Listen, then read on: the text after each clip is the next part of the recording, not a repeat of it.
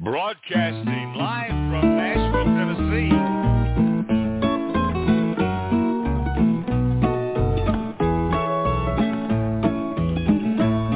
Well, there ain't no dust, there ain't no fences, ain't no ball and. We'll start that over again. Broadcasting live from Nashville, Tennessee. This is the Campfire Cafe on the Equestrian Legacy Radio Network.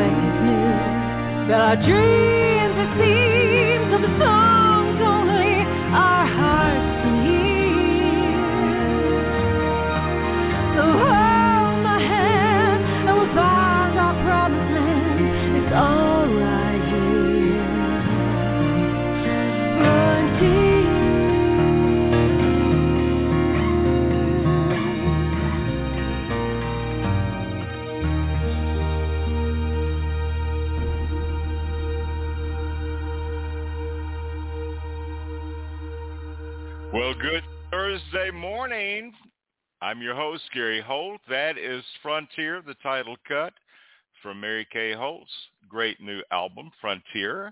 And uh, in Albuquerque is our co-host, Miss Bobbi Bell. Good morning, Bobbi. Good morning, Gary. I've been enjoying the hummingbirds this morning. Well, I bet you have. I've seen some photographs that friends have posted on social media about their hummingbirds visiting. So you have a little hummingbird feeder out? I do. We we think that they're that they might be nesting um, in a tree that they nested in last year, and and suddenly there's quite a bit of activity. And um, if we get too close to that tree, they are not happy with us. I've never seen a baby hummingbird. I bet those things are just tiny, tiny, tiny. Yeah. Oh, we haven't gosh. either. We haven't either, but we've seen we've seen um we know that last like I say that last year they nested in that tree. So anyway, so that's always fun, you know, to It is fun. flapping of those little wings and that hum is just really fun. It is fun. It is fun. Well, it's funny. The the uh, show started off with the wrong song, and that was automatically done. And uh, and I'll just blame that on being up late last night because we were at graduation. Addie graduated last night, and uh, it was a great graduation with a big class of ten graduates in Escalante, Utah, if you can believe that. So how many in your graduating class in high school? School. I asked some people that last night. How many? How many in your graduating class? You know, I don't remember exactly, but uh, I'm going to say somewhere between 100 and 150. Yeah, Probably. Yeah, yeah. It's a few more than ten. Yeah, Yeah. I think in my little hometown Yeah, in 10. Tennessee, it was like 49 or something. You know, we didn't have too many there.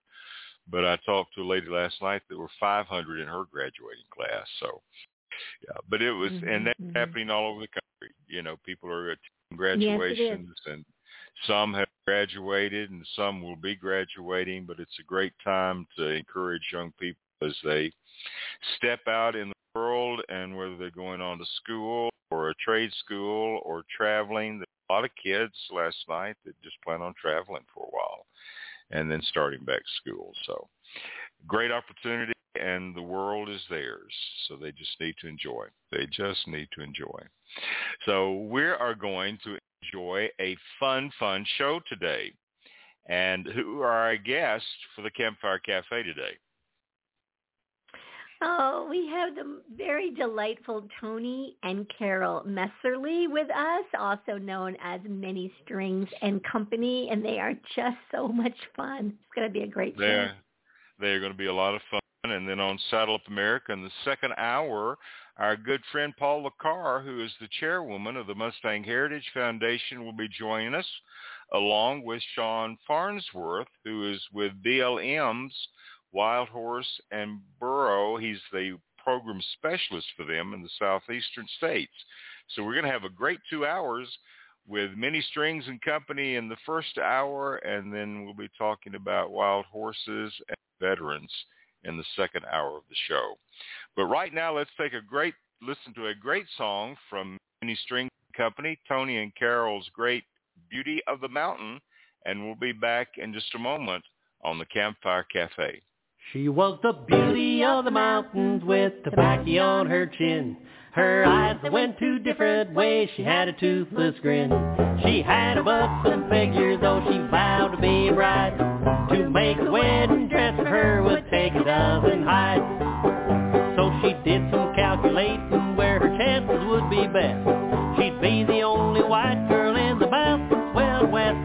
She settled in a cave out overlooking Trapper's Pass. She started chasing mountain man and the news had traveled fast about this beauty of the mountains with tobacco on her chin and eyes that went two different ways above a toothless grin.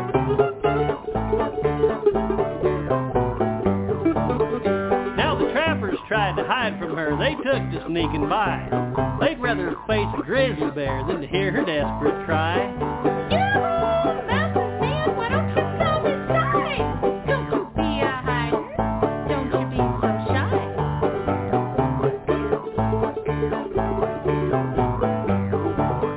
Now the trappers didn't know how their luck changed at last. See their old friend Muley, why he'd come to Trapper's Pass. Spring bean from Montana with tobacco on his chin, and eyes that went two different ways above a toothless grin. Well, now the two they met each other, for each other they grew fond. They started making babies that'd scare beaver from the pond. Where the trappers were rejoicing, Muley found his love was right. There was peace on Trapper Mountain, they'd no longer have to hide. From the beauty of the mountains with tobacco on her chin and eyes that went two different ways above a toothless grin. She's the beauty of the mountains.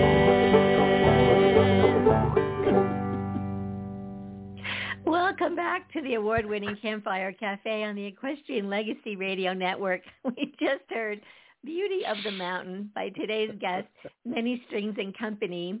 We know you will enjoy the entertaining songs of Tony and Carol Messerly. With their hearts in Wyoming, today they make their home in Utah, nestled between the Wasatch Mountains and the Cedar Valley. Calling themselves Many Strings and Company, Tony and Carol perform mostly original songs with a nod to favorites by other Western songwriters. Their sound, as you just heard, is unique. A little bit folksy, a touch of old-timey, mostly vintage Western and cowboy, sometimes quirky, and rarely serious. Both the International Western Music Association and the Academy of Western Artists have recognized their talent. In 2013, Tony yodeled his way to the top of the Yodel contest, winning the IWMA's Yodeler of the Year. In 2018, the AWA presented them with the Group of the Year award. With nine albums to their credit, today Gary has chosen songs from Off Their Rockers and Rusty Old Horseshoes. Please welcome to Campfire Cafe the members of Many Strings and Company, Tony and Carol Messerly. Welcome.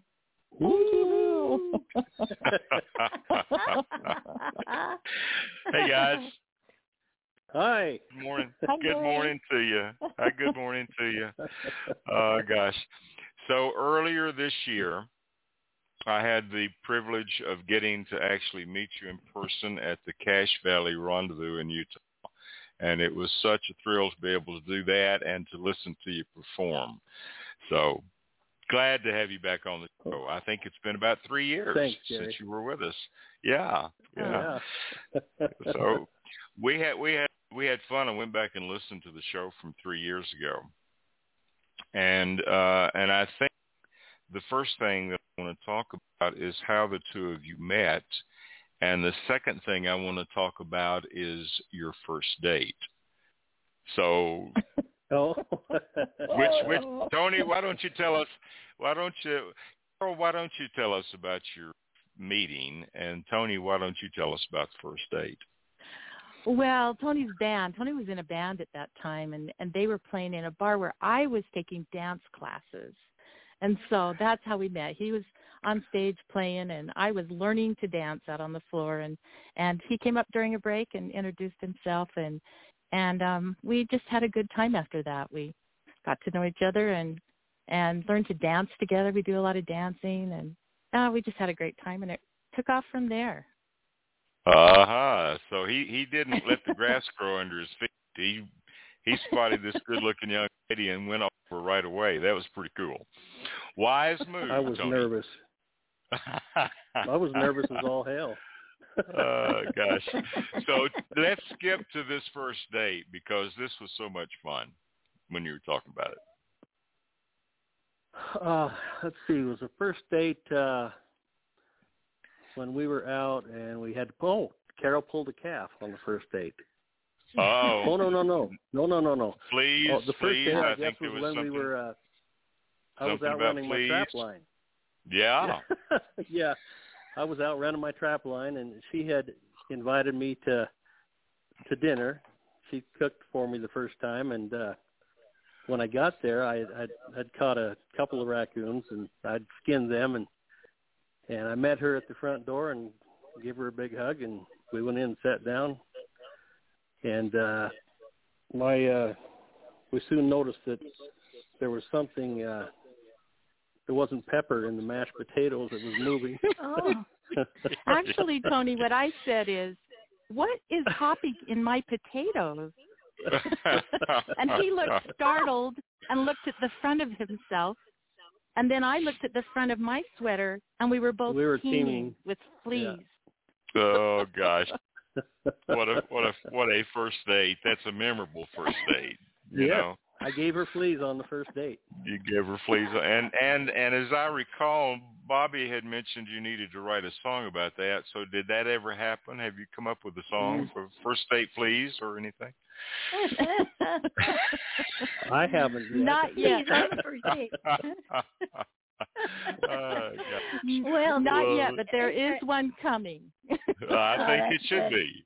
I think it should be. So, so, so you did another date where she was pulling a calf, Tony?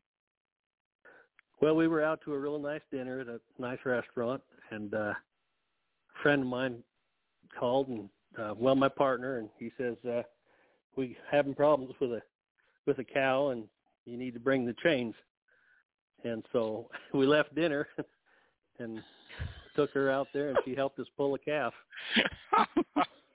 In my first nice calf. out to dinner clothes. oh gosh. So, so for our, our worldwide audience out there, half a million people plus listening to the show today, this is life is like with the Messerlies.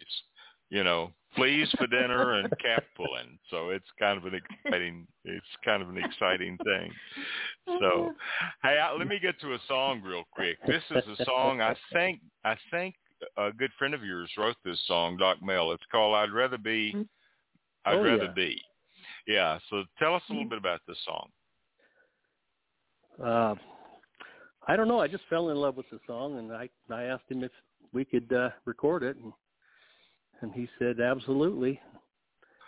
And uh, you know, we we we generally write our own stuff and and record our own songs, but every once in a while you come across something you just you just gotta have, you know. Yeah. And Yeah. so- Well, this we is a this is a beautiful song. You did a great job with this, and let's listen to "I'd Rather Be," and we'll come back and talk more with Tony and Carol in just a moment on the Campfire Cafe.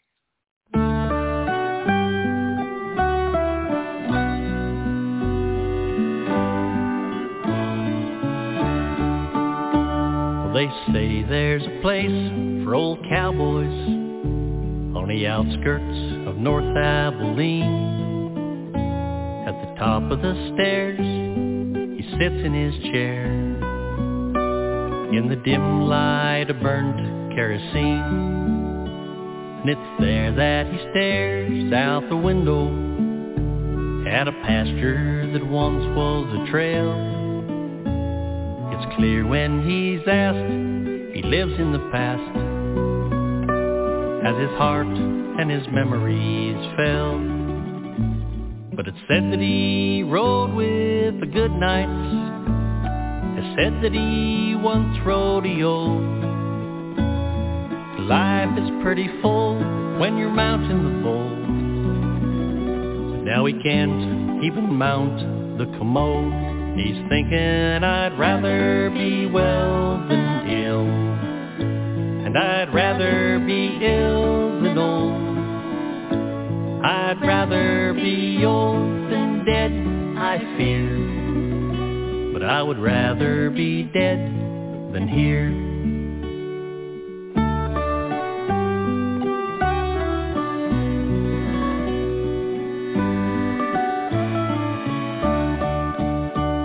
They say there's a place for old horses. Not a barn, but a broken down shack. Half blind or lame, they'll offer him grain. With a place they can walk around the back. There by the fence, a gray stallion with a limp and a sway in his back. Well, how could he hold an old cowboy when he can't even carry the tack? But it's said that he ran with wild Mustangs under a Montana sky. Now he's haunted at last by the years that have passed. You can tell by the look in his eye. He's thinking I'd rather be well than ill. And I'd rather be I'd rather be old than dead, I fear. But I would rather be dead than here.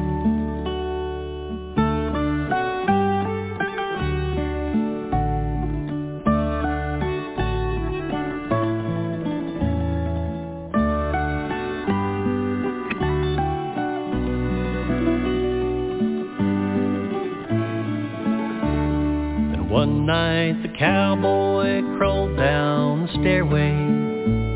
He pushed himself out the front screen. And There by the porch appeared the old horse, as if it were all in a dream. Somehow the cowboy tossed up his saddle, and he reached out and pulled the cinch tight. And drawn by the ghosts cattle, together they rode into the night, singing we'd rather be well than ill. And I'd rather be ill than old. I'd rather be old than dead, I suppose. Dead's just a bad way to wear some fresh clothes. I'd rather be old And together they rode out of here.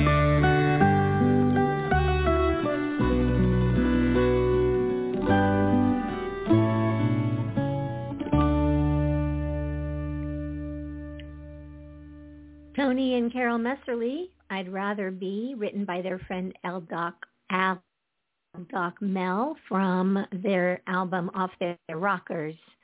So um, when I look through Gary's uh, set list, and I think there may be only one other song that's not original to you two. Um, you know, you are so inventive and um, you do write a range. You have us laughing, you have us chuckling, um, toe tapping, and then you have songs that are quite um, really make us stop and think. So um, you want to just share a little bit about your songwriting process? You both do write individually, and I think you write together. You want to talk a little bit about how that goes on? Hmm. I'll let Carol answer that question. Uh, well, we do have a lot of a lot of different techniques, a lot of different ways we come to these songs. I I know the last one we've written, we haven't even recorded yet. Tony had a tune that I thought was amazing, and I kept kind of needling about, are you going to put some lyrics to that? And he kept saying, oh, I'll get to it. I'm sort of blocked right now. I said, and so finally I decided, well, I'll just write something so bad that he has to fix it, and then maybe we'll get a song. so I did. and we now have another Well, song you- we're working on. But so there's that, and and then we just Well, you know the know sometimes about, it's uh, about Beauty of the Mountain. an idea. I'm sorry, hon. Were you talking? Uh, do you know the story? Tell them the story about Beauty of the Mountains. Oh, well, Tony was writing a song about um, men conquering the West, and I thought, you know, uh, there's no women represented in that, and um, I think that maybe I should try something, writing something, and see what he thinks. And I'd never written any before, and and so I wrote it, and then I surprised him and sang it to him, and he said, never would I record anything that corny. So, and so he spent about I think three nights on the couch, and so after that he suddenly decided maybe he would record it. so we recorded Beauty of the Mountains, and we got some emails from radio stations. One of them said, um, "We're just writing to let you know that um, Beauty of the Mountains is our most requested song." so I won that one. Tony let me write after that. well, they're so unique, and then you have such a wonderful. Uh, besides the instruments that you choose, and the musicality is um, really also what just makes these songs little treasures. I know the next one that he has queued up, and ready to go, is colonoscopy, and I think Carol, you actually wrote that one, right? I did. Oh wow! Oh wow! it's a love song. Yeah. Yeah. All right, you know, I was where getting did older, that and come it just from? felt like there was a lot of pressure from the medical. I worked for the hospital. I'm a mental health therapist, and so I worked for the hospital, and it seemed like I was getting a lot of pressure to have procedures, and it they weren't very dignified. And so I thought, mm-hmm. dang it, I'm going to write a song about this one. This is not funny. and I thought we'd make it funny, so I wrote the song Oh, Colonoscopy. Well, I think our audience will enjoy this. So let's take a listen to colonoscopy. We'll be back and talk more with Tony and Carol and Bobbi in just a moment on the Campfire Cafe.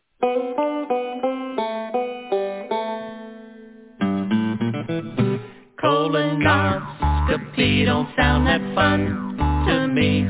It's part of my anatomy. I don't want no one to see. They clean you out real good, and they look where no one should.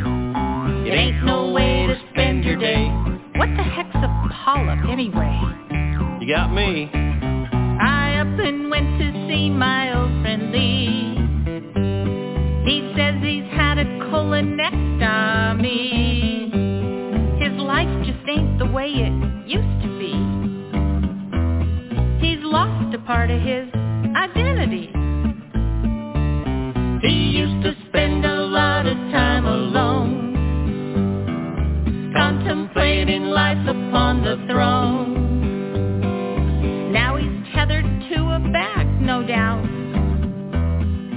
We can guarantee it ain't takeout. Colonoscopy don't sound that fun to me. It's part of my anatomy. I don't want no one to see. They clean you out real good, and they look where no one should. It ain't no way to spend your day. What the heck's a polyp anyway?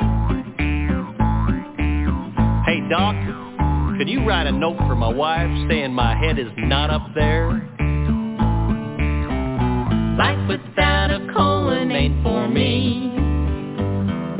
I don't want no colonectomy. I guess we better let 'em take a peek. Sometimes you gotta turn the other cheek. Colonoscopy don't sound that fun to me. It's part of my anatomy. I don't want no one to see. They clean you out real good, and they look where no one should. There ain't no way to spend your day. What the heck's a polyp anyway? Hey, Doc, you know, in Arkansas, me and you are considered legally married.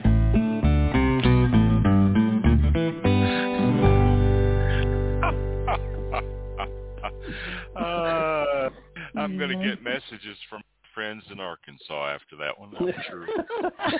Uh, yeah. uh, that is fantastic. That is great. Well, I was I was uh, thinking a little bit about uh, the rendezvous. How did you get started doing rendezvous, Tony? Oh my goodness, uh, that's been so long ago. I don't, I don't know if I can remember. well, maybe you can tell folks what a rendezvous is. I know what our rendezvous Okay. is that we put on every Oh. year, but tell us about your Right. rendezvous. Rendezvous is a reenactment of the uh, American fur trade era, which was uh, back in the 1840s, 1820s to 1840s. And what they do is they sell things that are that they had back then, you know. And Right. it's a great it's a great uh, great thing for people to to see and spend their money on. Uh, my grandfather was a trapper, and I picked up the trade from him. Okay. And the rendezvous is where they sold their furs, basically. Mm-hmm. Mm-hmm. Well, And I guess most that's of how those yeah, most of those were out in the west. Yeah. mhm. Most of the rendezvous were out in the west, and um, uh, so what? What are the big rendezvous? What are the big, bigger events that take place? Well, we have a uh, someplace in the Rocky Mountain uh, region. We have a, a nationals every year, Okay. and then we have a big one in Fort Bridger, Wyoming, that happens Okay. over Labor Day. Wow. Wow. So are they usually what four day events or weekends or how do they how do they do those? Nationals is usually a week, uh, and then Fort Bridger's usually a four-day event. It's Okay. uh, there's generally between 100 to 120 trade tents, Wow. they have the Indian dancers and trappers and traders, and it's a lot of fun. Well, I I would imagine it is, and uh, so they probably had a little drinking going on back in the day, and probably played a little music then. But how did how did the music get started for the rendezvous today? I think you had something to do with that, didn't you? Yeah, well, there was a couple before me, but oh, uh, okay. Yeah, if you, if you think about the rendezvous back in the back in the day, you know, they didn't. uh There weren't too many guitars and banjos. Right. Uh, music was generally a harmonica they'd carry in their pack, you know. Right. Right. But uh yeah, I've got a good friend of mine that uh started writing some songs and so we recorded our first CD. Oh gosh, it's been about 15 years ago. Recorded a whole bunch of songs of the the rendezvous and and it just kind of escalated from there. Wow. Wow. Did that in, in fact, you... the first rendezvous, the first rendezvous, I sat down under a tree with a with a hat in front of me and uh played my banjo and I was working at the mine at the time and Uh-huh. I sat there for three hours in the sun and played music. Played the two rendezvous songs that I knew over and over again. And uh I counted my money at the end of that and I'd made a hundred and eighty bucks and I said, Boy, I'm gonna do this for a living. Left the mines. Wow. Wow. Left the mine. Yeah. Wow. Wow. So with with the COVID that's been going on this past year, I guess most of the rendezvous got canceled, and most of your other gigs, I'm sure, got canceled, didn't they? So, Yep, most of them. Yeah. So are they starting back up again? And, and when is the next rendezvous?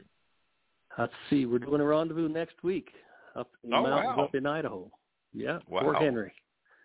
It's uh, that'll be over the ninth, I think uh around the ninth of June.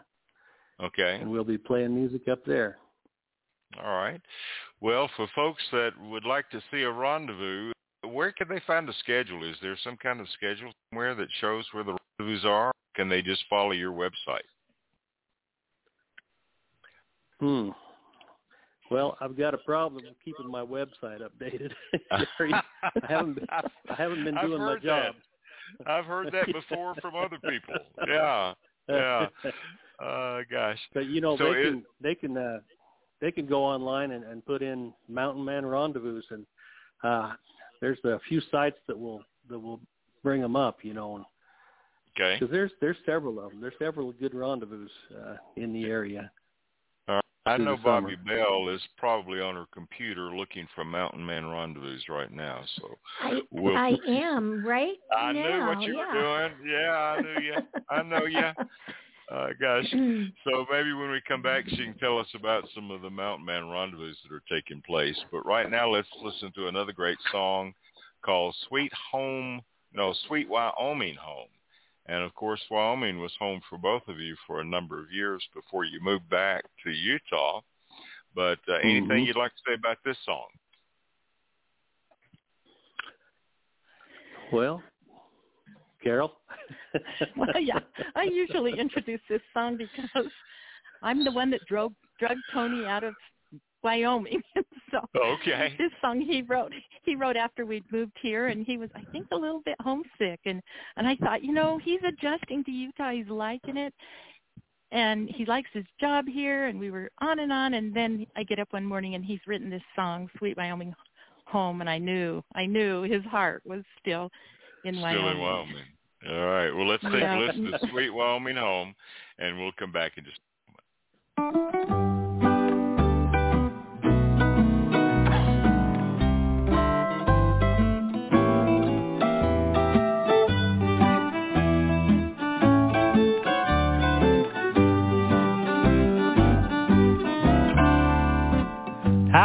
the prairie, a horse for a friend. The lonesome old doggies are bawling again, and I'm home. Sweet Wyoming home. I'm riding the range and it feels alright to be under the stars near the fire tonight and I'm home. Sweet Wyoming home. Yippee-ki-yi-yo, in the saddle I sway. Not a care in the world, I yodel the tune. Yippee-ki-yi, yippee-yi-hey. From out of my bedroll a new day will dawn. My pony is rested and the coffee is strong and I'm home. Sweet Wyoming home.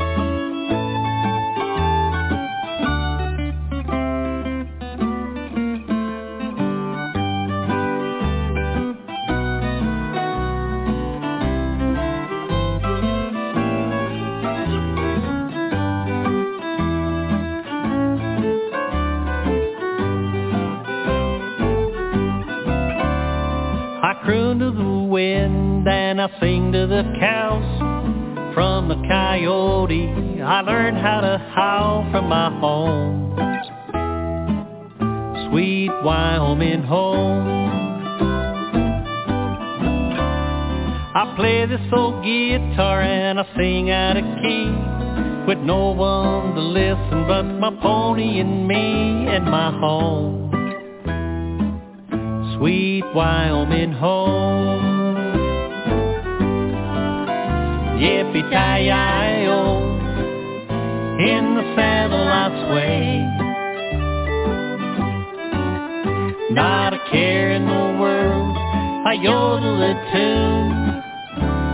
Yippee-ki-yi, yippee-yi-hey, when my body lies still and my spirit is free. I'll be riding the prairie on an old tumbleweed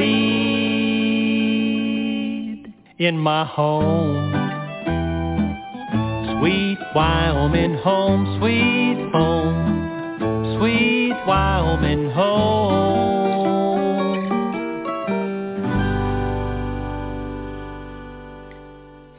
Sweet Wyoming Home, written by Tony Messerly, and we're hearing Tony and Carol with that. And we've been talking about rendezvous, a really important part kind of of American Western history as um, trappers, traders, and Native Americans got together and traded goods and had a good time always. um, on my personal Facebook page, I just posted uh, a few links, and Tony is absolutely right. Just Google Mountain Man Rendezvous, and you'll find um, a lot of information. The Fort Bridger one is coming up September 3rd to the 6th of 2021. And um, I know that uh, if you're listening and you're at a distance, uh, something in September might, you know, work into your calendar. Um, and again, uh, the time period of this is 1825 to 1840. So I'm guessing, Tony, everybody is in authentic gear, and um, and maybe fleas are about. um,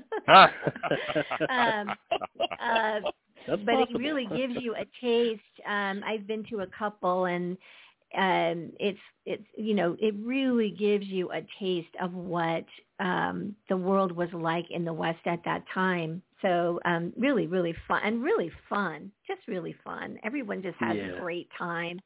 Lots of families, family, um, you know, the family participates. You see little kids running around, and um, there's teepees usually, and just just a really, really fun, really, really fun time. So um, so now that we talked about that a bit, I always like to also ask a little bit about the instruments that you play, because I think you both maybe play quite a few. It's really fun to listen to your music and try to figure out, okay, what made that funny sound in a col- uh, colonoscopy um, song? That sort of like a little pluck sound. You know, I was trying to figure out what instruments are those. So tell us a little bit about what you play. Well, that uh, funny instrument was the Jew's harp. Oh, And, uh, oh, okay.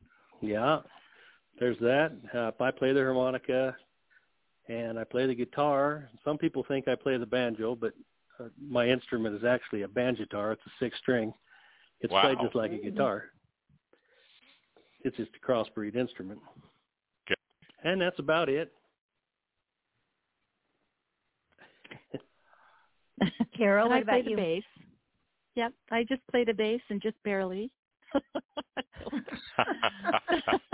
there was a time a few years ago when Tony needed a bass player and he um and it was in like April and he said, "Care, you're going to have to do it. It's the easiest instrument there is. You can do it. Anybody can do it." And so he handed me the bass and I had to learn and I was so afraid and my fingers were getting sore because I practiced so much. Because we had a whole Mhm. summer booked and no bass player. So that's how I learned and um you know, I would sure like to learn more about it, but I think we just do what we have to do, and it's if it sounds okay, well, I'm the bass player. She's an old pro now. oh gosh. Well, you are terribly good and terribly much fun to listen to and watch. And um, with COVID that's been going on, what what what have you guys been doing this year, and and how are the gigs coming back? Uh, you know, some of the gigs that we had last year that were canceled, Gary, have they just moved them to this year. So, you know, it's already given us a schedule already. So, Great. the last last summer we spent uh, we spent time camping in the mountains. We floated the Green River four or five times, and we just went and had fun. You know that's not a bad way to spend the summer, is it? No, could I think I think COVID is as bad as it was and as costly as it was for performers to be missing out on all these gigs. I think it really has given people a lot of time to just kind of step back and and in, either enjoy themselves or spend time writing new music or getting new new music recorded. So it's you know it hasn't been all bad. It has not been all No. bad. Yeah, and uh, uh, we were talking about earlier. Actually, 2020 was a pretty good year for me, so I'm not complaining about anything. that's great. So anyway, well, I want to get to some more music because we don't have a whole lot of time left, and I got a lot of music to play. And uh, I think I'm going to skip around just a little bit because this thing, song is so much fun, and it's called Watcha. Wantcha. Wantcha? Wantcha? Want You Tell To. us Want about you to. Want you to. Yeah, yeah, want you to. Tell us about this one. Well, we received that song in the mail. Um, Hank Kramer's wife sent it to us and said, "You too. This song is perfect for you too." Wow. It was written by um, an older couple. Tony, what was the name of that? Um, Uh, Penny was, Penny um, Wiggly and Rich Wilbur wrote that song. Yeah, we had quite a time uh, tracking them down, but Yeah. we finally did and got permission to record it, and um, we really enjoyed that song. It is so much fun. about- yeah, anybody who's been married and in a re- or in a relationship knows how that can go.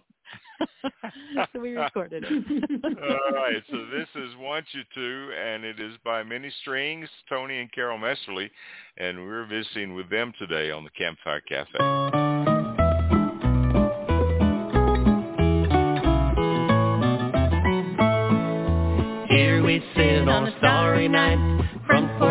In the pale moonlight, thinking about a thing or two, about the things we didn't do. Cows gone wrong 'cause the fence is down, cars on blocks can't go to town, can't rock in my rocking chair no more, broken rockers they don't roll.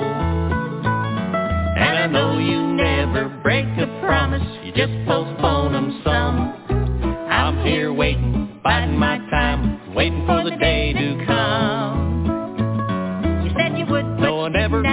never, Stand still, I never ever said it. Yes, no, I you didn't. Did. You Don't would, believe I said it. Something you just might do. You said you would. No, I never. I never said it. Honey, I'm here I never ever said you would i never said it. Something you.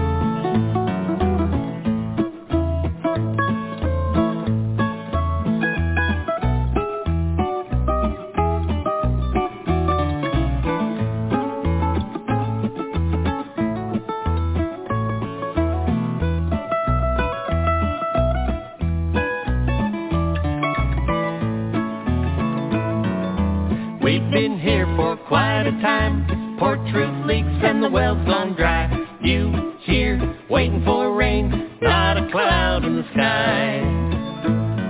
And I know you was planning to mow the lawn. No, did. I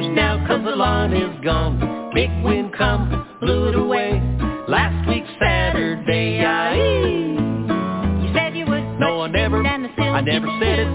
Honey, I'm here. I never, ever said it. No, I didn't. I don't would, no, I never, I never said it. Honey, no, I never ever said it. No, I didn't. I don't believe I said it. Something you just might do.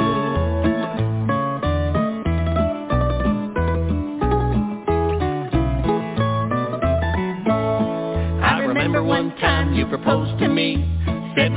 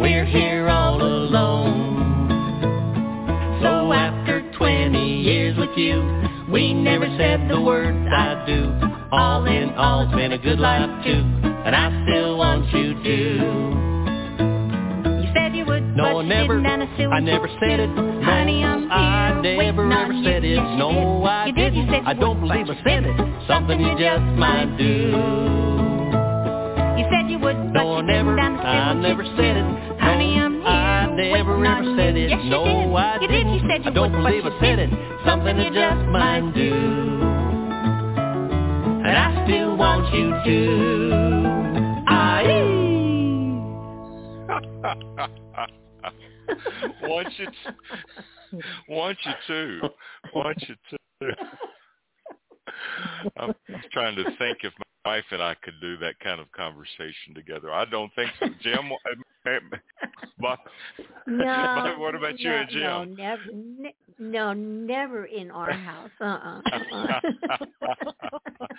oh gosh, uh-huh. I just, I, you know, I'd kind of like to just travel with you guys a little bit. I think it'd be fun to just be a fly on the wall. I think so. You know, I think so. I think so. Well, we did so, decide at one point that if we couldn't have fun with this, we weren't going to do it. so we're having fun. Mm-hmm. well, I think that's fantastic. And, you know, I, I I tell I tell we talked about graduations a little bit earlier, and, and all the graduates that I've talked to, um, the young people that are getting ready to graduate, I, I encourage them when they take a look at what they'd want to do in life. I tell them just do something that you enjoy, and everything mm-hmm. else will work out. You know, so many times people kind of fall into something and they're stuck, and it's like take the time to yeah. figure out what you love. You know, and I think you guys love what you're doing. We do. we do. I think so. I think so. So we're, we're, So- dang, we're dang sure not in for the money. Anybody that's in the music business knows exactly what you mean right now. So that's kind of yeah, it's kind of interesting. So we're going to do another song real quick. We're going to try to get in a couple more before we wrap things up. This one is called "I Love My Horse," and Oh. uh, how did this song come about, Carol? Well, we we had a friend who had been married. We think we don't know. We lost count, but we think about six times.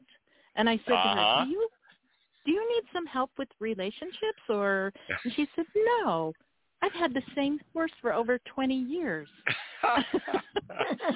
so I thought that is a woman who loves her horse. So I wrote this song. I Well, that- Now that's that's you know that kind of strikes close to home for me. So let's listen to "I Love My Horse." we'll come back in just a moment on the Campfire Cafe.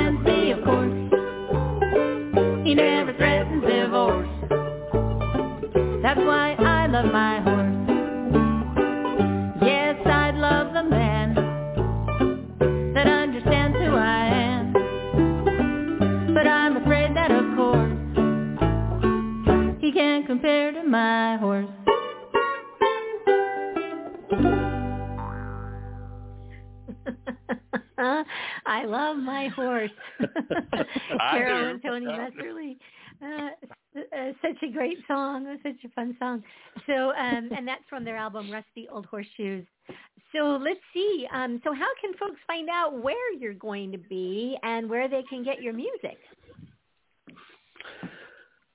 Uh, well, let's see. If I, I tell you what, I'll make you a promise right now that after I get off the phone, I'll get a hold of the guy that runs our website, and I, and I'll get things updated. It's manystrings.net. All right, manystrings.net. All right, So so the Thank tour they get on schedule. right now, they'll if they get on right now, they'll find out everything we did last year. Okay. All right. All right. But they will be able to buy your music. They will see all the music. But um, yeah, the only thing that needs really needs updating is the schedule. Yes. All right. Well, Yep. the music is great, and it is so much fun to listen to. And these guys are so much fun to see live and in person. And uh, so we encourage you to go to the website manystrings.net and uh, and check out their music. And uh, once Tony has updated everything so you can follow their tour schedule, then get out and see them somewhere. And, uh, and try to find out where the next rendezvous is. The next rendezvous that I know of is going to be in Tennessee in June, and it's one that we're putting on. So you can, you a little bit different, a little bit different rendezvous. It's going to be a lot of fun. But anyway, you guys Yeah. have been absolutely great. You guys have been wonderful on the show. And uh, I think we're going to have to make it a point, Bobbi, not to wait three years for them to come back. What do you think? oh, I agree. I agree. Ah, Such I great think- music. That sounds good to us. All well, right. thanks for having us. Well, we've Yeah. loved it, Thank you, and Gary. uh, you're Thanks, so Bobbi welcome. Jean. You're so welcome. So, Many Strings Company, Tony and Carol Messerly have been our special guests today, and we're going to close out this portion of the show with a great song they've done called "Movie Star Cowboy." And uh, guys, thanks so much for being with us. Thanks again.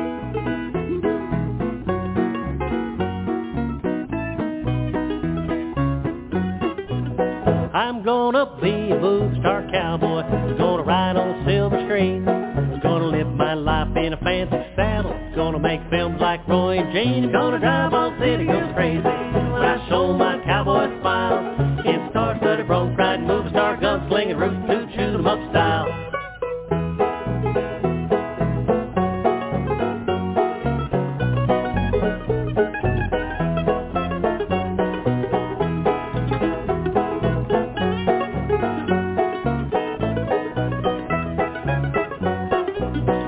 You're gonna know I'm a movie star cowboy. You see me riding by, my rhinestone suit, ten gallon hat, ride with my head held way up high. I'm gonna drive all city girls crazy when I show my cowboy smile. In star-studded bronc riding, movie star gunslinging, root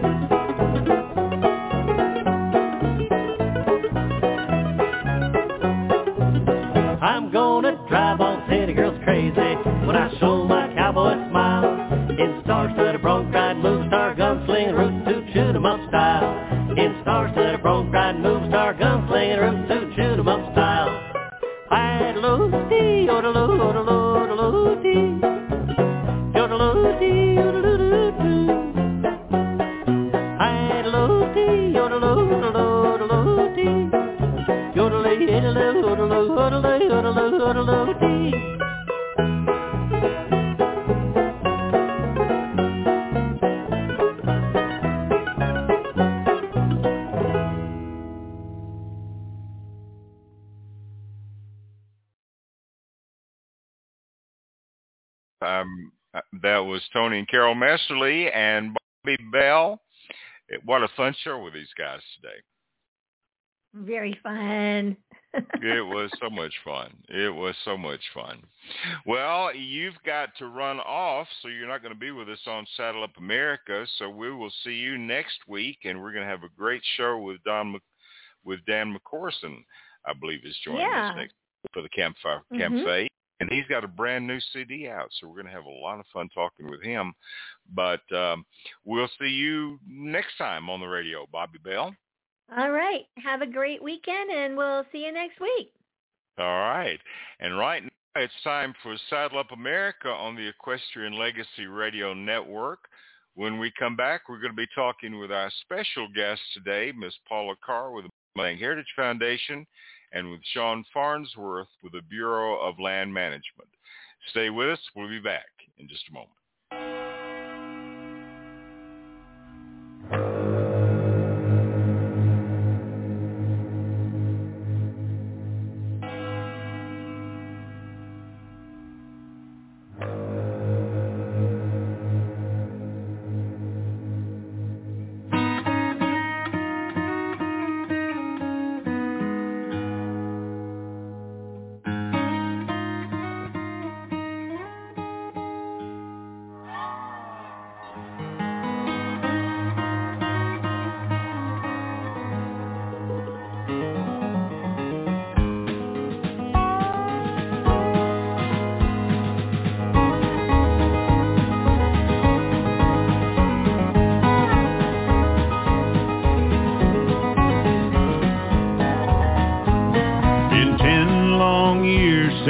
Gave up the fight, but it comes back to me almost every night. I fall asleep to the bawling of the cattle, so why do I wake to hear the sabers rattle?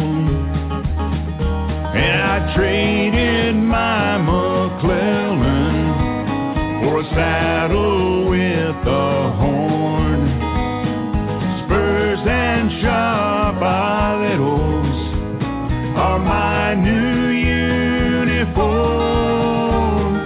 terror of the battle cry sticks like a bad tattoo. The girls in Tombstone who took our cash called us men in blue.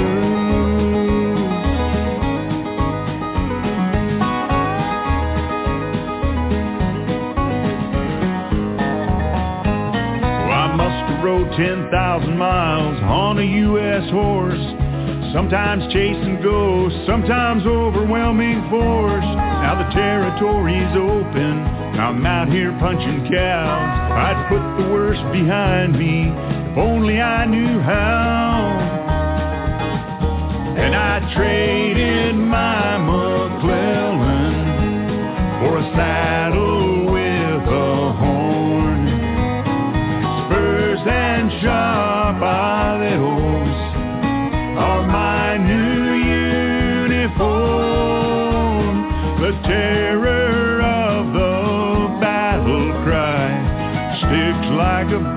tattoo. The girls in Tombstone who took our cash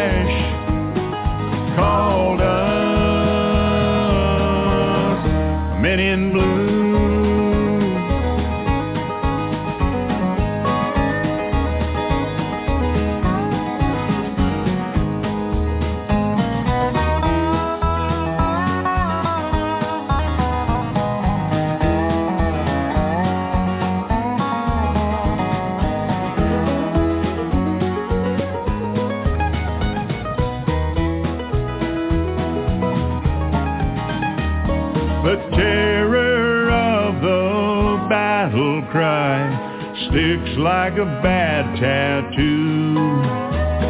The girls in Tombstone who took our cash called us men in blue. The girls in Tombstone who took our cash called us men in blue.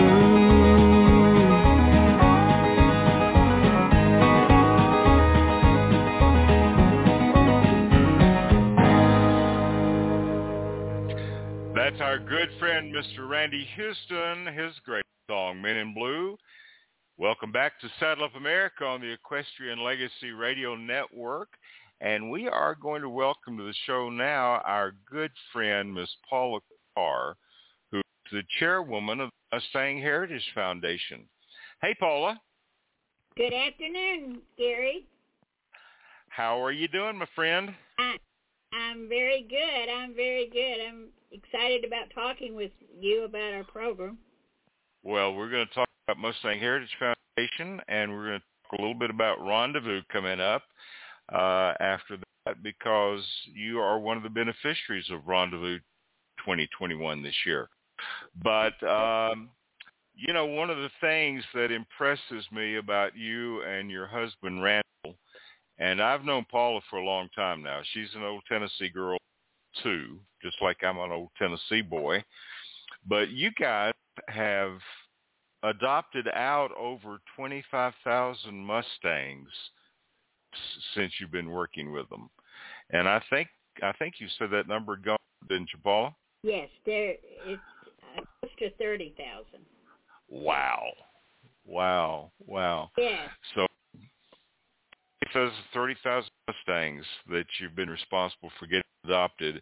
And um, so the numbers on the wild Mustang population right now, if I am not mistaken, it's something like, what, 50 or 60,000 on the range and about 40 to 50,000 in holding facilities. Is that Yes. about right? yes, Yeah. that's correct. Yes. Yeah. And, so uh, the, Go ahead. okay, go ahead. Well, no, I- just we were so lucky to work with uh, in two phases of of the adoption program with the BLM. We first started um, in night in August of 1979 with first phase, and that was become becoming a contractor. We were um, we bid a, along with about 70 other farms. Uh, and the government decided that they were going to try this program in the east just to see if it worked and Yeah. if, if people would adopt a wild horse.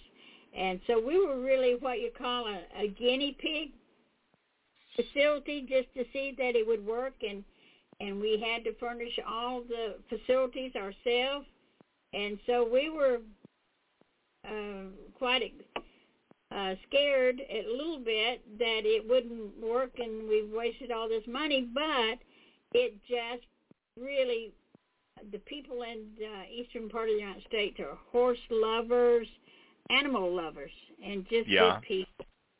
yeah. And so in that, uh, from August 1979 to 2006, we uh, invited folks to our farm, and uh, the BLM brought in animals, and we um, the first first uh, set of animals that came to our place we had all the news media quite excited. They all came out with their cameras and all that, um, and lots of folks came down the road and were waiting for the first load. And and we thought, oh my goodness, these wild horses are going to be, oh, it's going to be exciting, it's going to be scary or whatever. But we had built some really great facilities uh, with the help of our neighbors and friends, and uh, Uh-huh. and so when they came down the road, it, it, it was just quite a, a a lot of people hollering and all that, saying, "Oh my goodness, can't wait to see wild horses from the west." So they backed up to the chute, and the first and the first thing that came out was little burros. So we had to find homes for those little burros first, and uh, and then finally they brought the wild horses, and from that time on, we uh, we had uh, so many wonderful folks, a lot of celebrities came and adopted, and um, and it was just uh, very exciting to to see the next load come in, and all shapes, all sizes, and um, so the BLM thought, well, this is working. So Uh-huh. we uh, we went to Pennsylvania and and with another uh, set of folks, and they they opened a facility. So it was it was taking on in the east, and and so in 2006, Randall and I uh, decided that we had um, was ready to retire. We had a uh, we have a house, uh, a, a lake house, and we had not been able to use it or anything. And so um, we said we're going to let the other people do this. And so um, and we wanted to enjoy our own our animals that we adopted. Right, I right. Enjoy the burros so much I, that I have a cart and ride around uh, uh, with the uh, the burro. And um, so um, one day I got uh, so we were getting all excited about going on trips and stuff, and I got a call from a lady said, uh, you know, she's talking with me about the horses, and she said, "Do you know anything about them?" And I said, "Well, a little bit." Uh-huh. And that was that was after adopt, adopting out thirty thousand. I knew a little bit. So Uh-huh. anyway, her name was Patti Colbert, and um, she had been awarded a, a BLM contract, and she came up with ideas and how we were going to uh, invent programs and and uh, uh, and placing them into uh, really great homes. And uh, so she started with the program that you uh, adopt a horse and then you you receive a hundred days to train that or that animal and then you bring it back to an uh, a, an arena and compete with your animal and then you win a prize win prize money.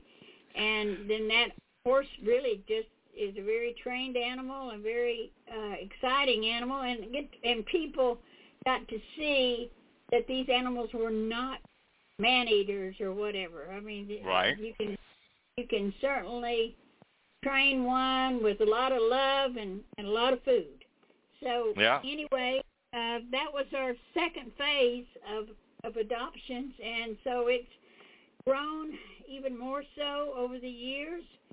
Still, um, the BLM uh, helps us, and we we help them, and we keep de- developing programs that uh, and events that r- raise awareness of the issues that these animals face, and the increased adoption of the wild horses is burros is really necessary because there it, there is an overpopulation. Yeah, yeah. And so I, I guess with that second phase, that was the beginning of the Extreme Mustang makeovers, wasn't it? It was, uh huh. yeah. And, and that uh, that lady retired, and then I um, just took over and kept kept going. Wow. Wow. And then the Mustang Heritage Foundation, you're responsible for getting that thing started. And right. uh, and all of the work that the Mustang Heritage Foundation has done. And so their whole mission, I guess, Paula, is just to find homes for the Mustangs that are in holding facilities and um, continue to try to adopt as many as they can. So you have you have the Extreme Mustang makeovers that you on. You do the trainers incentive program, and uh, and that has been very successful, hasn't it? What is that yeah. about? Well, um, it's it's we have a lot of folks that once they adopt and train a horse, then they uh, have learned a, a talent that they want to um, help more animals get adopted. So um, we have the TIP program, and we have uh, storefronts that people can come and and pick an animal, pick an, an animal that's partly trained, um, and or ask the the storefront owner to go ahead and finish training them for uh-huh. them. So it it's just we're trying to make it easy for people to give these animals a home, but also um, they're they're needing if if there's no other um, answer to this program other than leave them out on the range and starve to death. Yeah, and and, and I I think a lot of people have a misconception because uh Mustangs, the wild horses, are a symbol of the American West, but they have to share that land. And one of the problems that they have is overpopulation. And the wild horse herds have increased dramatically, haven't they, since the uh, since Wild Horse Annie? And, and yeah. yeah, so it's it's like a, a tremendous number of horses that are out there. And so, as you said, with the overpopulation, they they die of thirst or they die of hunger, and so the BLM does the wild horse roundups when they've reached a certain amount of area uh, or population in an area. Then those are gathered, and those are the horses then that go into holding facilities, and those are the horses that you're working with to find homes for. Right. Uh, is that is that kind of what's going on? It is, and uh, funny. Uh, I mean, the most unique thing about this program is that when, uh, even when I was just adopting horse, handful of horses out to uh, on the weekends and stuff, there was always a diamond in the rough there. There was yeah. a horse that, uh, I mean, it was terrible looking and smelly and all that stuff, and you think, my goodness, why did they send this horse? Well, then the next thing you know, the person that took that animal home sent pictures back, and oh my goodness, they were. Um, one of them looked like Roy Rogers' horse, and and Gunsmoke guy's horse, and I mean, they it was just amazing. Yeah. I would get birth announcements and and anything exciting that was going on in those people's lives with these horses. We we have pictures, walls and walls of pictures that, uh, and also, um, I have over the years I've, I've uh, adopted to the parents, the, the their kids. Now I'm adopting to grandkids. Oh wow! And, and yeah, and uh, it is really so nice to hear the stories that this animal, um, well, even like with the burros, uh, one of the Oak Ridge boys told me, said, Paula, that burro has raised my kids. Oh, wow. And so, uh, and he said he's still doing it today because the burros live quite some time, but if they're well taken care of, but it's, it, they're so proud of, of that they adopted and gave this animal a chance. Well, and that is that is one of the reasons that Equestrian Legacy Radio has taken on the Mustang Heritage Foundation as one of the beneficiaries for uh, Rendezvous 2021, and uh, it's because you do such great work, but it costs it takes money to run an organization and an operation like that. You're a nonprofit, and, uh, and Mustang Heritage Foundation is based in Georgetown, Texas, Texas, although Paula is in Cross Plains, Tennessee, just outside of Nashville. And uh, so our event in Tennessee is taking place June the 17th through the 20th at the Circle E Guest Ranch. And then we have another event that's taking place near Bryce Canyon in Utah in September. And you can find out all of that information on our website at equestrianlegacy.net and just go to the menu bar and look at Rendezvous 2021 and you can see all of the events and activities that are taking place for Rendezvous 2021. And Paula Carr is going to be in Tennessee for the one in June, so I'm looking forward to seeing yes. you there. Well, and, I um, here, and it was fabulous. And if if you want some good, clean fun, and and to bring your kids to, it's a place to go. The and the uh, the site is just beautiful, and uh, the fa- the families you meet, and it's just a really great event. And also, it the food there is fabulous. So and that's truth. It is. It is. it was so good, and and it's it's something that you really can make memories if you go and and become a part of our uh, event. And I'm so glad that you all are doing it again this year. It's just it grow and grow and grow and and um, if even if you don't have a Mustang, come and bring your horse and then learn about a Mustang if you That's can right. help. Help. That's right. So it'll be from is it'll be trying three to days of- BLM their overabundance. Yeah, yeah. So we've got three days of trail riding, three days of music concerts, great shopping, and Richard Winters is coming from Texas to do a a, uh, horsemanship clinic there, and everybody that attends can audit that class at no cost. But it's going to be a lot of fun, and it's like Paula said, you make friends at these events that will just last a lifetime, and uh, and I've seen that happen. This is our sixth year to host a rendezvous, and so we're tickled and delighted to do that. And uh, Paula is going to be there, and some other folks with the Mustang Heritage Foundation will be there. And uh, it's just going to be a great three days taking place in Tennessee and then again in Utah in September. So a ton, a ton of fun. And uh, Paul is going to be there to tell you everything about Mustang Heritage Foundation and the work that they do. And I'm going to tell you something, folks. Paula Carr is a little ball of fire. You will just have a ball meeting her. She is so much fun. and and Paula, if you get to telling some of your stories, that's that's some extra entertainment that we don't even charge for. How oh about yes. There's over the years and over the thirty thousand animals, there has been some stories. I'm telling you.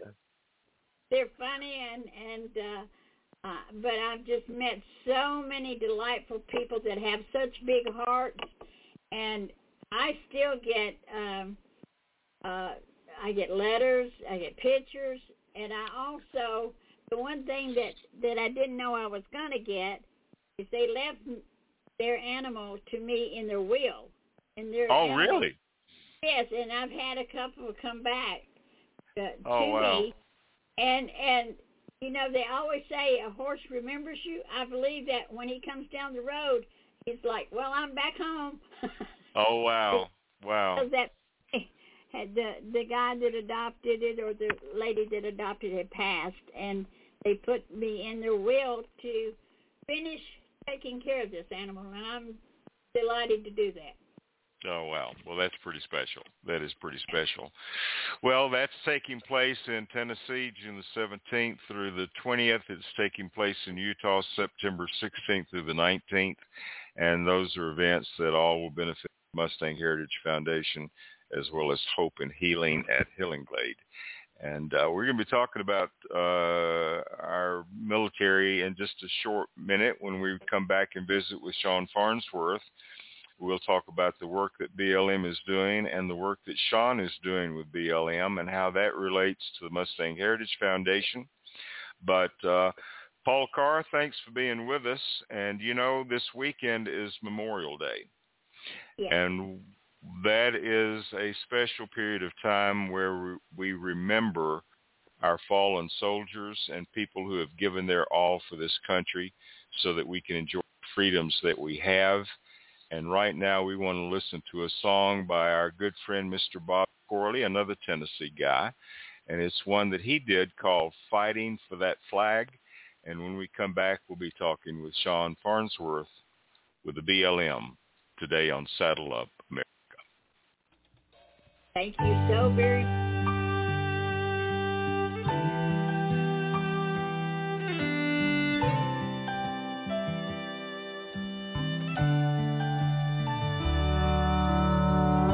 On the news the other day, there were protesters burning the flag. There's no way to sugarcoat it. It made me fighting mad.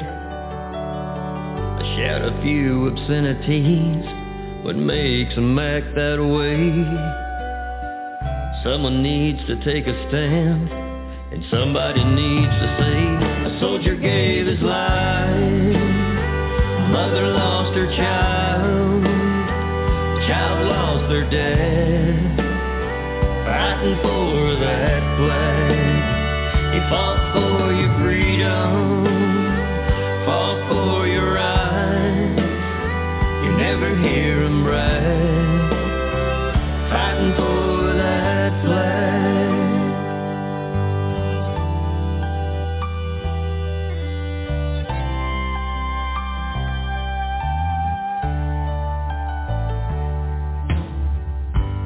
On a Monday night before the football game.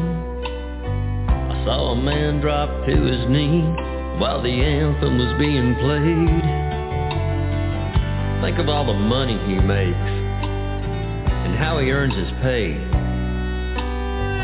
Fans need to take a stand and somebody needs to say a soldier gave his life. Mother lost her child.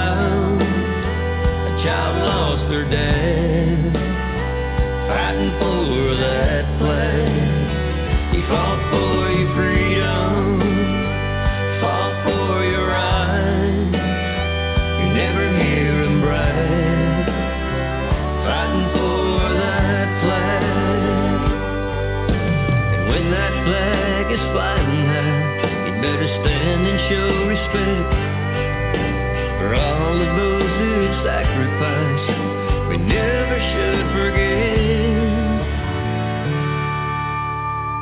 soldier gave his life. Mother lost her child. A child lost their dad. Fighting for that flag. He fought for your freedom.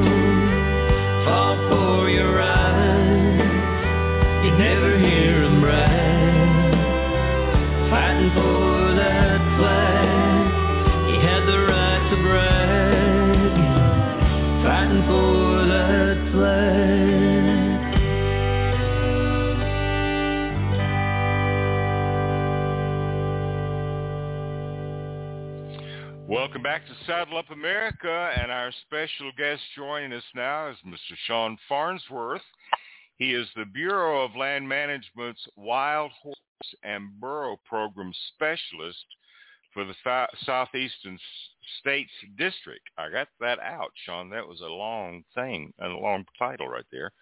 But uh, but first of all, I want to thank you for your service because you have served and uh, many tours of duty. So thank you, sir, for your service. Appreciate you. Oh yes, sir. Thank you, thank you very much. And I just want to say hello to Paula and and uh, uh, Gary. Thank you for having me on the show. I just uh, that's a hard one to follow up, um, Gary. Um, you know, that song was uh, that was a special one. I appreciate that. Thank you. Well, you're very welcome, and we remember our service men and women who have given their lives this weekend as we celebrate Memorial Day and honor our fallen. But uh, let's talk a little bit about the BLM, the Bureau of Land Management, and their work with the wild horses and burros. And, and, and as we get started, Shawn, tell us a little bit about what you do with them. Okay, I, I'm one of many. Uh, there's uh, there's seven seven wild horse and burros program specialists in the Southern District office, and everybody has a unique role um, it focuses on their their uh, skill sets and their their attributes that they bring to the uh, table. Uh, my my unique skill set is actually I'm I'm actually a wild horse and burro post adoption specialist, and my job is to make sure uh, that um, you know along for the district is is uh, is uh, established health established guidelines and, and look out for the the uh, uh, just just ensuring that the the horses that are in current adoption status that they're being cared for and and, and they're being properly treated and uh, also to help adopters with education to uh, uh, if they have any questions and, and to uh, ensure that the in, my job is to to get that adopter to um, get that horse to uh, uh, where they actually uh, earn the opportunity to uh, own the animal after 12 months.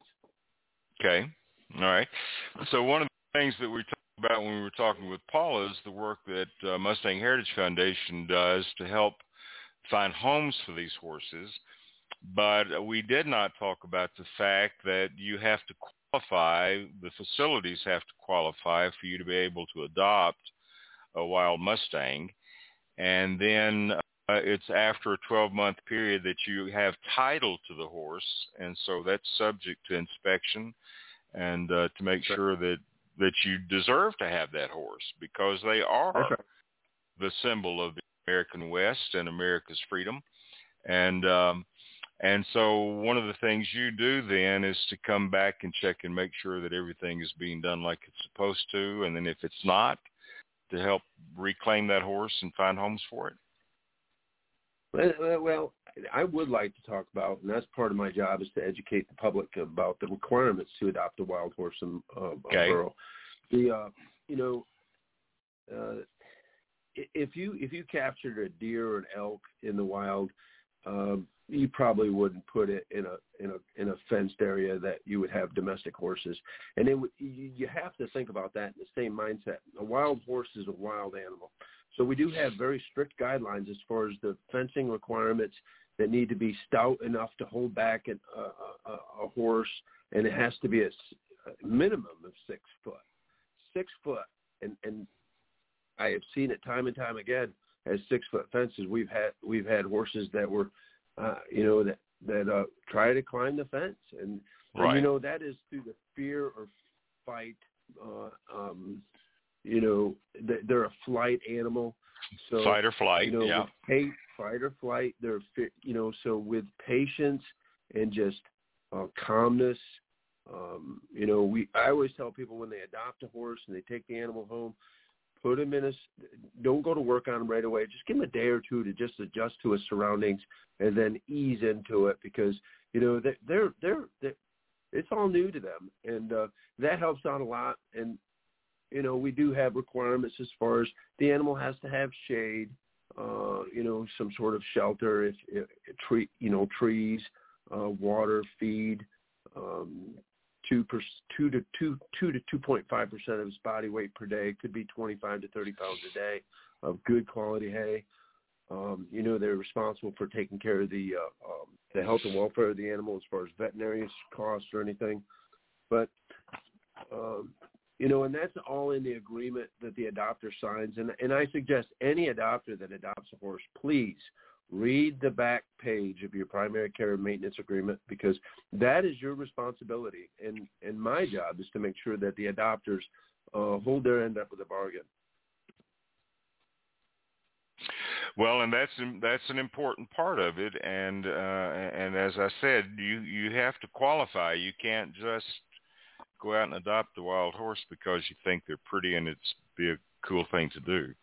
So you have to be able to take care of them properly, and that's one of the things that you have to agree to, and that's one of the things Shawn kind of makes sure that you're doing.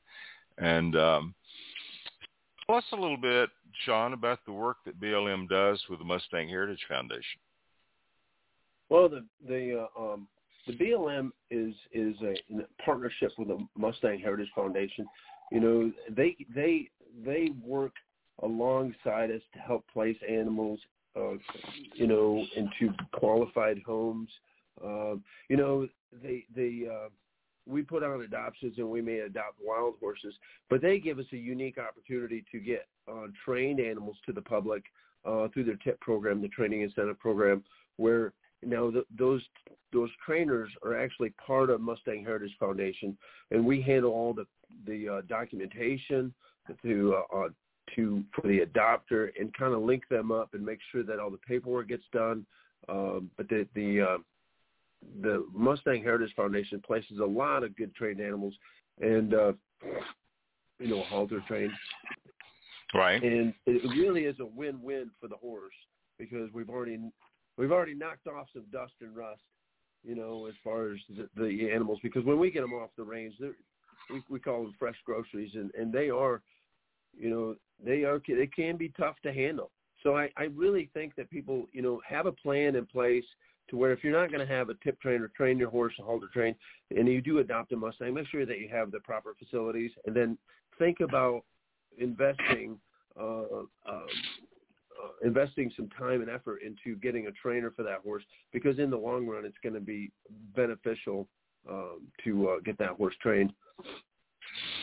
A TIP, a TIP trainer, uh, the TIP program. We'll talk about that for just a minute. The TIP program that Mustang Heritage has in place. The trainer uh, brings in a wild horse to their facility, and then what are the things that they do with that horse? You mentioned the halter train, but that's not all. Yes. So so basically, they're they're using uh, uh, the least pressure method as possible to to uh, uh, to get get the horse to trust and uh, you know to get it halter trained. Now halter trained means uh, per their guidelines, and Paula could probably elaborate more on this because it's their it, Mustang Heritage Foundation. But as far as a trained horse goes, we recognize that the horse can be uh, loaded and unloaded off a trailer with halter. They can lift all four hooves. The adopter can groom the horse. That the horse is is is uh, now. It doesn't mean that the horse can't be still a little edgy, but you might still see that. But we do want that horse to be able to not to bolt, not to break down wood fences or go through uh, through uh, uh, through barbed wire or anything like that. So we're really looking for you know not we but the um, the, the requirements for the training part is that the horse is able, the adopter is able to handle the horse um, with a halter and to be able to, uh, um, you know, take care of the basic needs like, you know, lift all four hooves to pick out the horse's hooves, maybe have a farrier, uh, have right. a veterinarian be able to touch the horse to draw blood or if need be, uh, to administer uh, inoculations, stuff like that. That's kind of like the the TIP program uh, gets them over the edge on that one. And, and when that happens, and the adopter agrees to take on that horse, um, they sign off that all those requirements have been met, and they send that into the Mustang Heritage Foundation, and then the TIP trainer gets reimbursed, uh, uh, you know, a thousand dollars for training that horse. So that that is a good program. So that's a good program for someone that's looking to adopt um, to go through a TIP trainer because then, as as uh, as Shawn said, the rough edge is gone from the horse for the most part. That's right. So that, that's you the can goal you can lead the horse. uh, yeah, you can lead the horse. You can load and unload on a trailer. You can pick up all four feet and, and do some grooming, so the basics are done. Don't don't go jump on the horse's back and think you've got a trained horse No. because that's not going to be the case. But um, yeah, so if if you're a qualified horseman, then you might want to pick up a wild Mustang and do all that yourself. But otherwise, the TIP trainer program is probably the way to go for you. Another thing that you do, Shawn, and uh, we want to move on because we don't have a lot of time today. But another thing that you do is work with uh, organizations in the area of equine therapy with the Mustangs. Talk to us a little bit about that. Okay, so so like I said, my the the primary part of my job is to ensure that the compliance in the Southern District Office for uh, horses' welfare is being cared for, and then the uh, other part of my position is, uh, I, you know, I work with um, um, government and non-government, um, you know, um, groups to to help with equine therapy for military veterans, uh, military families, um, you know, right now I'm currently working with, um, you know, American Mustang School is out of uh, North Carolina. Is Justin Justin Dunn. He was actually a, a tip trainer a while back, and what he's been doing is he's been using his Mustangs to help a, a wellness program at Fort Bragg, and also he uses his horses to help train special forces at Fort Bragg um, in different different parts at, different requirements that they need. Um, so th- there'll be a requirement that he'll he'll eventually need some more horses, and and we're working on with. I would like to work with the Department of the Army to get trained Mustangs to to the uh, Department of the Army, and also with um, I'm working on right now with the different. Um, you, you I, you've had me on the show before where I was uh, uh, where I actually worked as a uh, um, when I was in the military. The last three years I was in the military, I I worked at um, uh, at and super. I was um, I was the NCOIC of the cavalry detachment at Fort Carson. So a lot of people don't know that there's about 200 horses in military service, and I'm working with a program right now out of with uh, Carson City to help get trained Mustangs to the Department of the Army, and also uh, the the the um, the uh, BLM you know, on its own is have has previously is always provided horses to the U.S. Border Patrol and also our our, our fine fine men and women in blue in the NYPD. Right. So that is another program that we're doing. And then uh, I spoke with Jennifer. Uh, she, she'll be there at the Mustang Heritage Foundation um, uh, Rendezvous 2021 about equine therapy with veterans. And uh, uh-huh. you know, and, and I'm there for to help facilitate if if these equine therapy groups need um, good horses. Um, you know, we're always having horses uh, come back sometimes, and sometimes they're really such a nice horse that I would like to put them in equine therapy groups that are that are working with veterans. And um, you know, I'm a Mustang owner, and I'm a veteran, and I, I uh, uh, you know, I, I know the benefits, and it's been well documented. Well, you know, one of the nice things is that there's so many different ways that you can go with these Mustangs, and uh, and I think one of the unique areas. Um, I mean, it's good to know that Border Patrol is utilizing the Mustangs for their uh, patrols, but uh, but so many police departments use equines in their work uh, and have a horse program. So I think that's a great opportunity for both the Mustang Heritage Foundation and the BLM to take advantage those things and and see our men in blue and ladies in blue on Mustangs, and uh, that would work out real well. I want to mention to our audience today that uh, Shawn will be at Rendezvous 2021 in Tennessee, and we're trying to talk him into finding a way to make it out to Utah as well. But uh, he'll be there to be visiting with you, and he'll have a booth there with the BLM and uh, and last year That's you great. were able to ride your Mustang and present the colors, and uh, so we hope maybe you can do that again too this year at Rendezvous well, 2021. Is, last year, last year I went up there as a veteran. Uh, you Yeah. know, I rode my Mustang, and uh, uh, like I said, is uh, uh, I posted the colors and everything. You know, this year you know, like I said, I'll be representing. I'll be there as a BLM representative along with my colleague uh, Dominique Wood out of Kentucky. We'll be there, uh, and basically, we're there to educate um, educate the general public on the requirements to own a Mustang. Uh, we will have applications if people want to get pre-approved. Uh, we can help them with that. We can help them, and we'll also be talking about our adoptions coming up.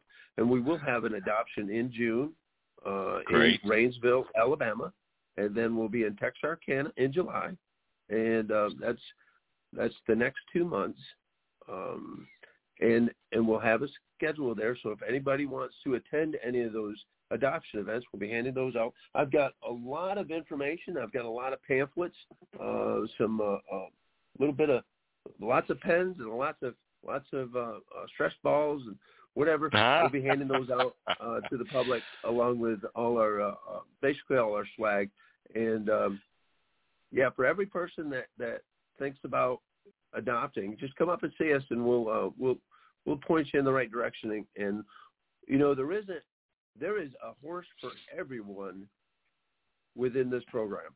Um, we have every color, every size, every every.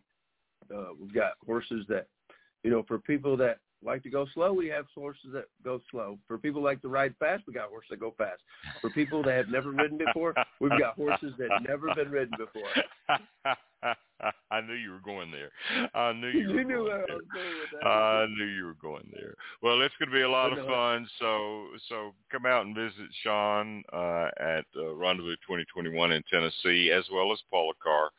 And uh, Shawn, thanks for being with us today. I appreciate you. And again, thank Yes, thank you for your service to our country. That's very Oh, very oh, much appreciated. Oh, oh, you and the rest of the country, you're more than welcome. I never worked a day of my life when I was in the military. All right. We're going to listen to another great song. It's called Best of America. It's done by Dale Shields, and we'll be back in just a moment on Saddle Up America. Shawn, thanks so much. You're welcome, Gary.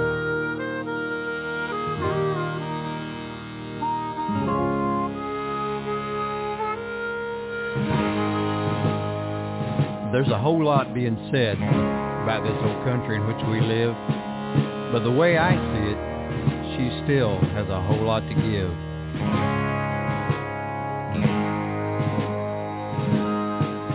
She's a land full of beauty, full of dreams for you and me.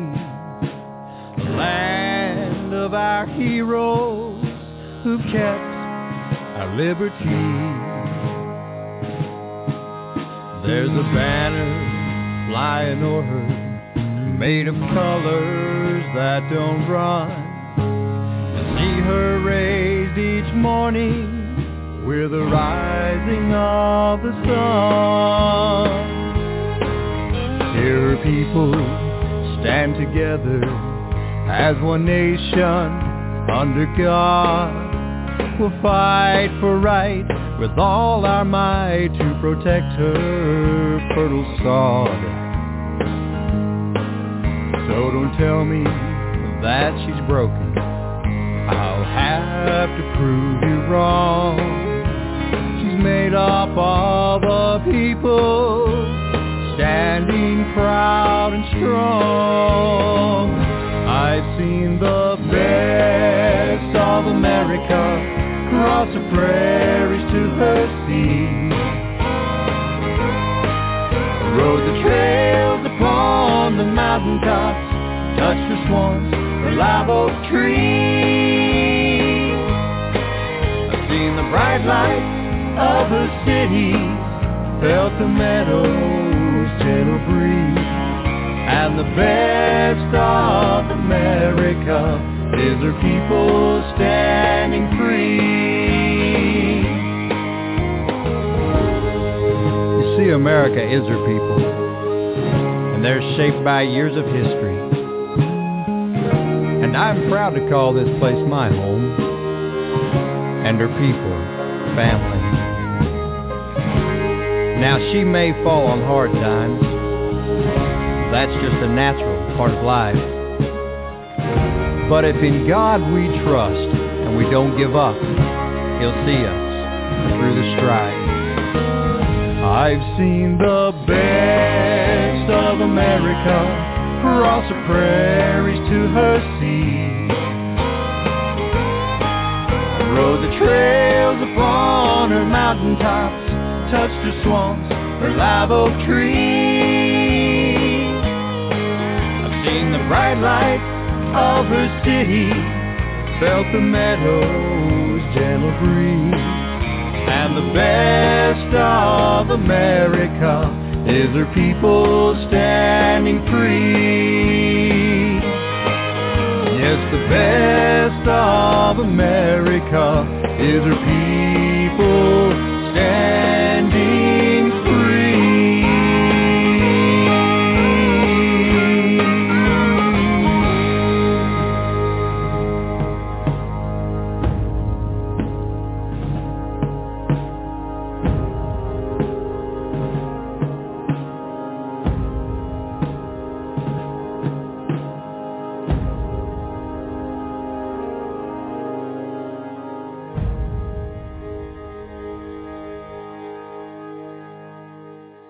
That is our good friend Mr. Dale Shields with his song Best of America, and you can see Dale on Best of America on RFD TV. He co-hosts with Tom Seay Well, it has been a great show today. It was so much fun talking with Tony and Carol Messerly on the Campfire Cafe with our co-host, Miss Bobbi Bell. And then just uh, very, very informative and a lot of fun to visit with Paula Carr as always, and then to have Shawn Farnsworth with BLM visit with us and tell us a little bit about their work and what they're doing to help with America's Mustang. We, we invite you to go to our website and visit that website at equestrianlegacy.net and check out Rendezvous 2021 in the menu bar. So we are going to have two great events, one in Tennessee in June at the Circle E Guest Ranch, and that's coming right up June the 17th through the 20th. You can make reservations there after you've checked out all the activities that are taking place, but it's going to be a lot of fun. And you can visit with the vendors, do a lot of shopping, do a lot of great trail riding for three days. We have great music concerts that are taking place. And uh, we'll be doing the same thing in Utah in September.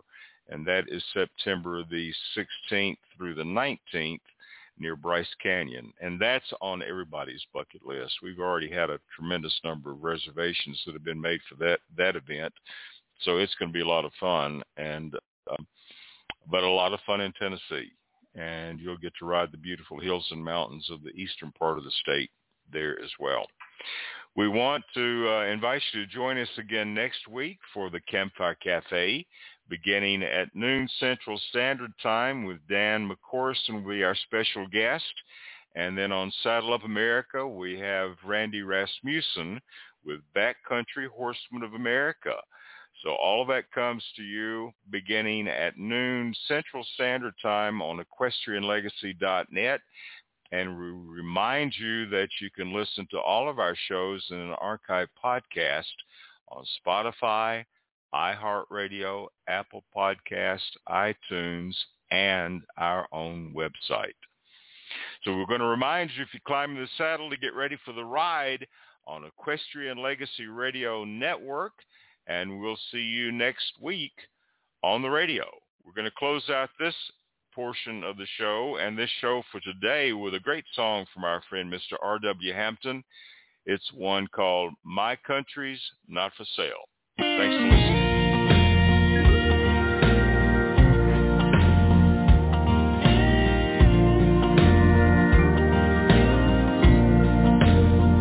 There's a trail of blood back through the sacred halls of history. Follow it back to where our fathers fought and died. Across the way, see the crosses on the hillside. On the wind, hear their voices as they cry. We've got to get back to the faith of our fathers and find our way back to the Liberty Bell and never forget that old flag and all she stands for. It's time to rise up and say this country is not for sale. She's not for sale from Valley Forge they're calling not for sale. From Gettysburg they cry, from Belleau Wood to the battle for Fallujah. She's not for sale, no, not at any price. There was a time when we all stood together, there was a time when by fire we were tried. But we've lost our way. It's a way that costs so dearly. It's not too late to saddle up and ride. We've got to get back, gotta get back to the faith of our fathers and find our way back to the Liberty Bell and never forget old flag and all she stands for. It's time to tell Washington my country's not for sale. From the Alamo to the sands of Iwo Jima, from Normandy to the Chosin Reservoir, back to Bataan, to the mighty Mekong Delta. From the Helmand province to the Solomon's bloody shores, they cry, we gotta get back to the faith of our fathers.